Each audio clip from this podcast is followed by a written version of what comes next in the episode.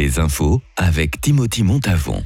Bonsoir à toutes et à tous. 400 personnes cagoulées et munies de protection se sont heurtées à la police hier à Bâle. Les forces de l'ordre ont lancé plusieurs appels au calme avant d'employer des munitions en caoutchouc et du gaz irritant sur les manifestants. La manifestation se voulait révolutionnaire pour exiger un changement dans la politique climatique. Trois blessés parmi les policiers, un nombre inconnu en face.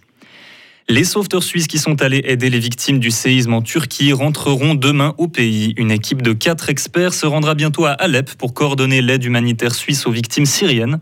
Au total, la Suisse a jusqu'à présent pu contribuer à sauver 31 personnes ensevelies, dont deux nouveau-nés, notamment grâce à ses chiens de sauvetage. La Suisse continue donc d'aider les victimes. Ce n'est malheureusement pas le cas de tous les pays. L'armée autrichienne a aujourd'hui retiré son soutien aux victimes en Turquie.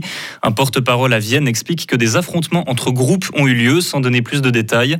Les secours israéliens et une ONG allemande ont aussi ordonné le rapatriement de leurs forces le plus vite possible en raison d'une menace sérieuse pour leur personnel. Le bilan humain a maintenant dépassé les 33 000 morts et l'ONU estime qu'il pourrait atteindre les 60 000. En Syrie, là où les secouristes occidentaux ont plus de mal à intervenir, le groupe État islamique vient de provoquer un nouvel attentat d'après l'OSDH, l'Observatoire syrien des droits de l'homme. Profitant sûrement de la tourmente du pays suite au tremblement de terre, des hommes armés ont attaqué 75 personnes dans la région de Palmyre. On estime le nombre de victimes à une dizaine de blessés, dont certains grièvement. Les chiffres diffèrent suivant s'ils proviennent du gouvernement syrien ou de l'OSDH. Le président brésilien Lula lance une opération armée dans la forêt amazonienne. Son but, déloger les chercheurs d'or illégaux qui résident dans une réserve indigène.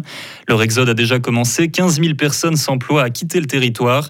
Il y a plusieurs années, le peuple Yanomami a subi une catastrophe humanitaire, la faute aux chercheurs d'or. Les fleuves se sont également retrouvés pollués au mercure. Une semaine à peine après le ballon chinois au-dessus des États-Unis, le Canada a abattu un ovni dans son espace aérien. Aucune indication sur sa provenance ou sur sa fonction pour l'instant. Il s'est écrasé non loin de la frontière entre États-Unis et Canada.